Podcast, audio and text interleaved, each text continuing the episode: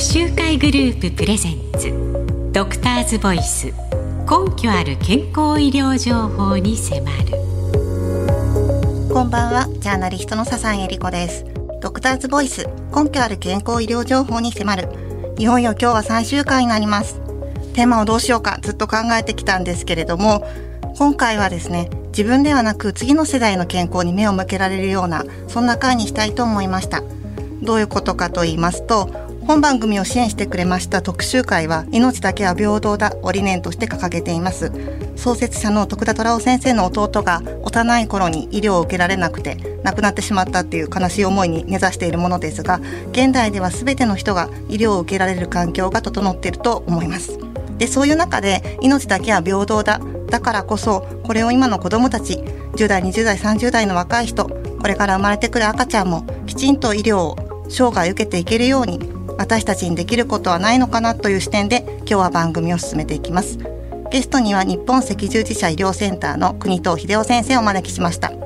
テーマは持続可能な医療についてです。あまり取り上げられることがないテーマですので本日もどうぞ最後までお付き合いください。特集会グループプレゼンツドクターズボイス。根拠ある健康医療情報に迫る。この時間は命だけは平等だ。特集会グループがお送りします。特集会グループプレゼンツ。ドクターズボイス。根拠ある健康医療情報に迫る。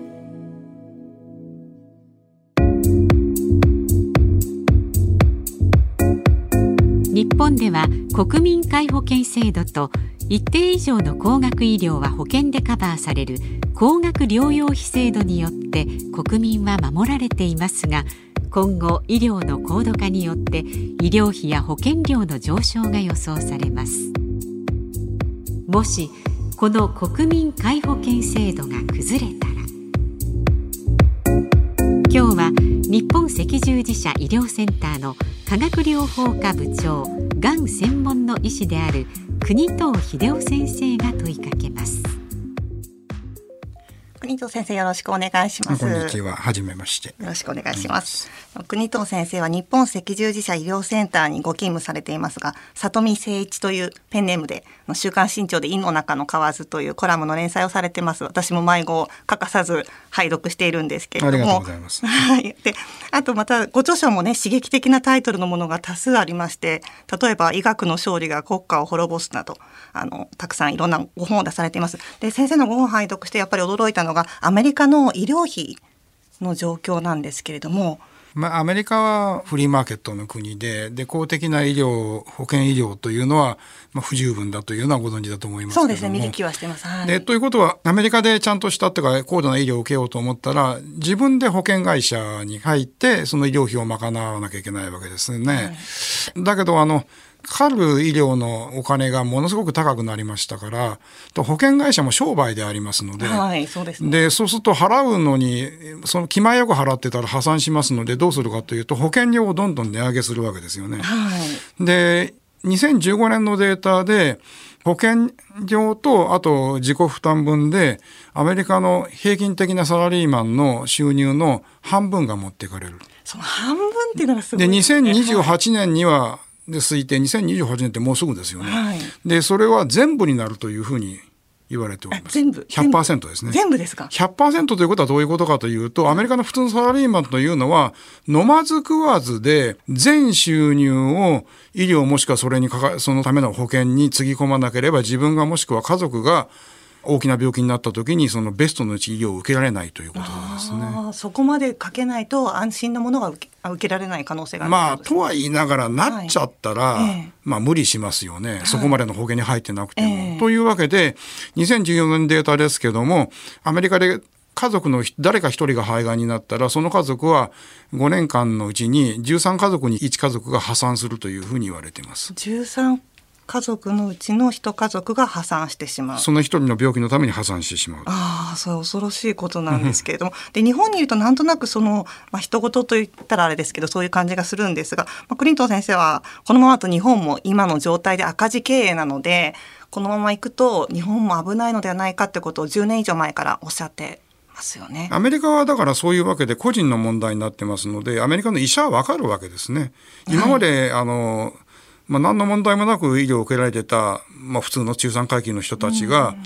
あの先生もうお金が続きませんとかね破産しちゃったとかっていうことで、これはもう大変だということでアメリカの方がむしろ危機意識が出てきてます。で日本は高額療養費制度がありますので、みんなカバーしてくれますので、ですから潰れる時は多分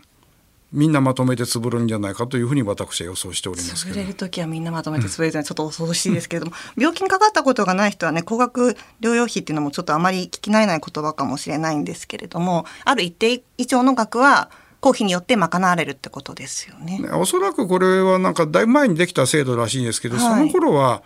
要するに一生一回みたいな大病とかですねでもしくは大怪我ですね、えー、でそこであの治療が必要になった時にまあこれでお金がないから命がないというのはちょっとかわいそうだということでなった制度だろうと思います。でその時にだから大怪我した時にかかる1か月分の莫大な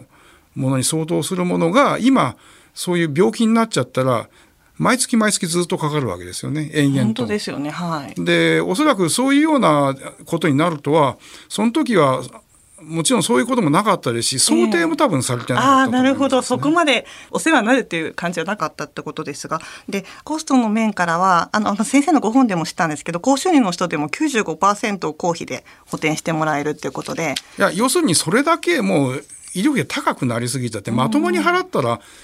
おそらく笹井さんも私も破産するぐらい、うん、いや私はすぐ破産するかもしれないんですけど。なるほど。今まではコストの面が考えられてこなかった日本では副作用と効果のみに着目されてコストは考えられてこなかったっていうことなんですけれども。逆に言うとコスト考えずに済ん医でたんです、ね、考えずに非常に幸せなシステムにあったんですよね。そうですね国民にとっては。では日本のあの、はい、国あの高額医療制度のことをヨーロッパ人に説明してもそんなバカな話はないって一生されるそうです。はい、そそのことをあのある講演で申し上げたら後で韓国の先生が寄ってきてですね、はい、韓国の卒業の先生であの日本で開業されてるんですけどいや全くその通りだ。自分が韓国に帰って、はい、で日本のその制度のことを言っても誰一人信用しない。あそんなそんなうまい話があるはずがない、え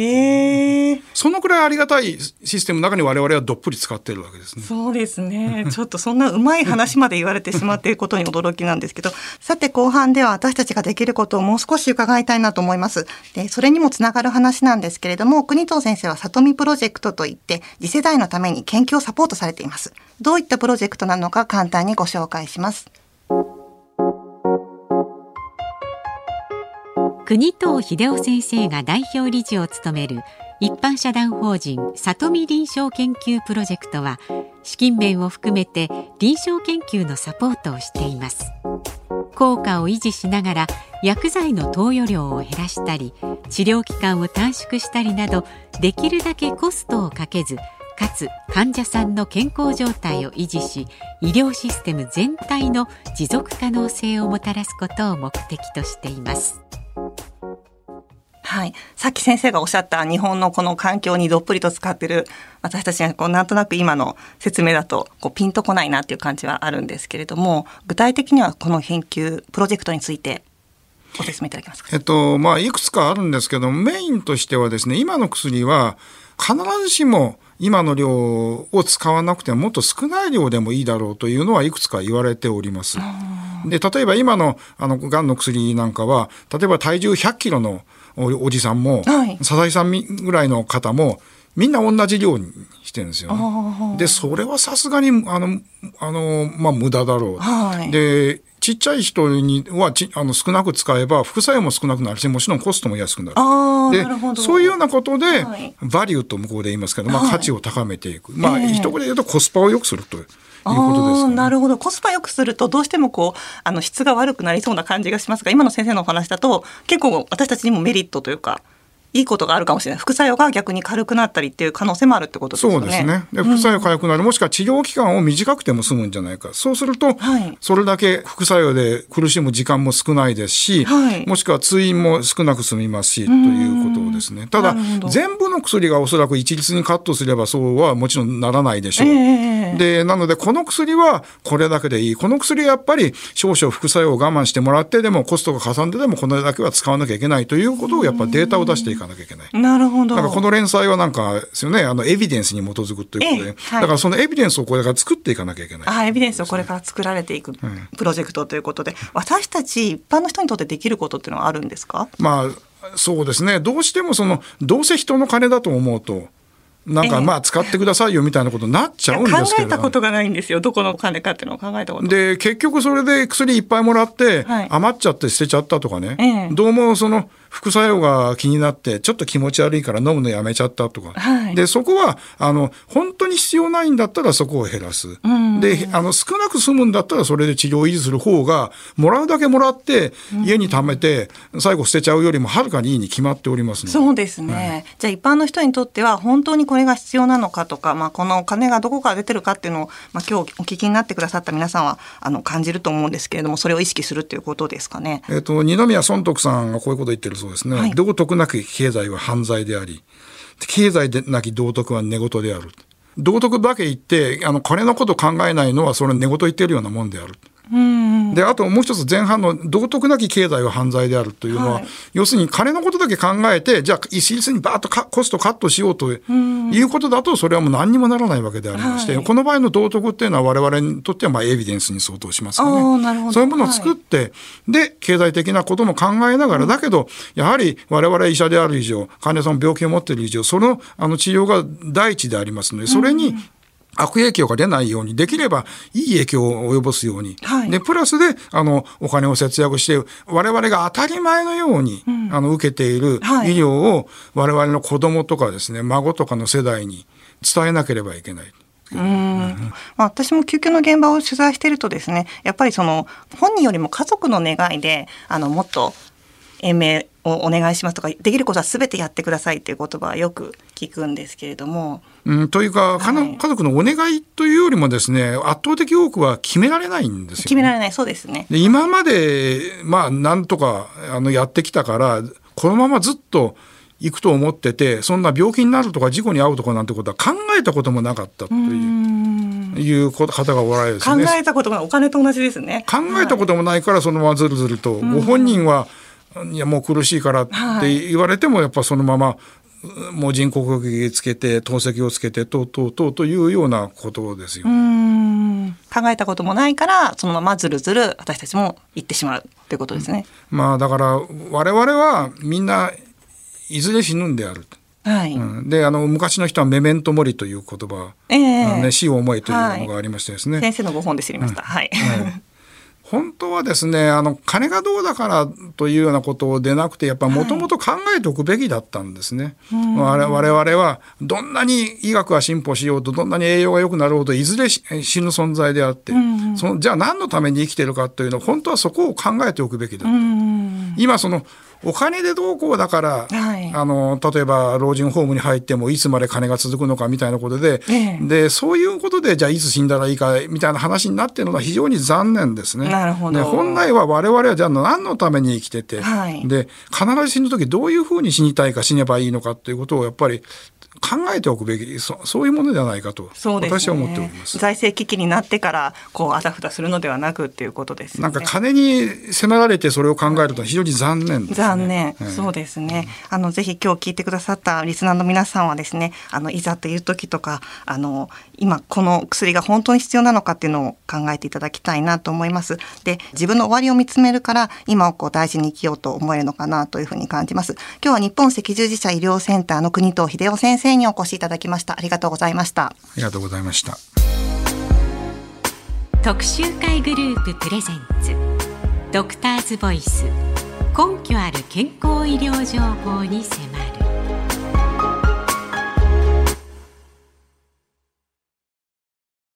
特集会グループプレゼンツ。ドクターズボイス。根拠ある健康医療情報に迫る。この時間は命だけは平等だ。特集会グループがお送りしました。ジャーナリストの笹井恵理子がお送りしてきました。ドクターズボイス根拠ある健康医療情報に迫る。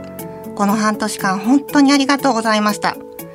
今日のテーマは持続可能な医療でしたが最近思うのはどんなことも持続していくためには同じことを繰り返すのではなくてむしろ常に新しい風を取り入れていく必要があるのかなと感じています。今日のテーマで言えば国藤先生が行っているプロジェクトがそれにあたりますしまた私自身もこの番組を始める前は正直ジャーナリストの仕事を始めて8年目になってここまでやれば合格点かなというようなのがちょっと見えてきてしまって120%を目指さないやり方になってきていたところがあったと思います、えー、最近年下の編集の方の仕事への思いも聞いてますますそれを痛感したんですけれども今後はドクターズボイスで得た新しい視点やゲストの先生方とのこの番組でリニューアルしたような絆を生かして常にバージョンアップしながら取材執筆を続けていきたいです。根拠のもとに毎回違うドクターの声を取り上げるのは実はかなり大変な作業でして番組を支えてくれた方々にとても感謝しています。日本放送は歴史あるラジオ局ですが新しいチャレンジを受け入れられる変化に富んだところだなと思っていてでこれから未来に向かってもっともっと盛り上がっていくんじゃないかなと感じました。最後にリスナーの皆さん、もし第1回目から今日まで欠かさず聞いてくださった方がいたら、もう本当に涙が出るほど嬉しいです。もし聞き逃してしまった方がいたら、検索窓にドクターズボイス DRV と入力して、番組ウェブサイトから聞き逃した回を聞いていただけたらなと思います。あなたの毎日に役立ったらとても嬉しいです。それでは皆さんの明るい未来を心から祈って、あなたの明日が新たな一歩でありますように。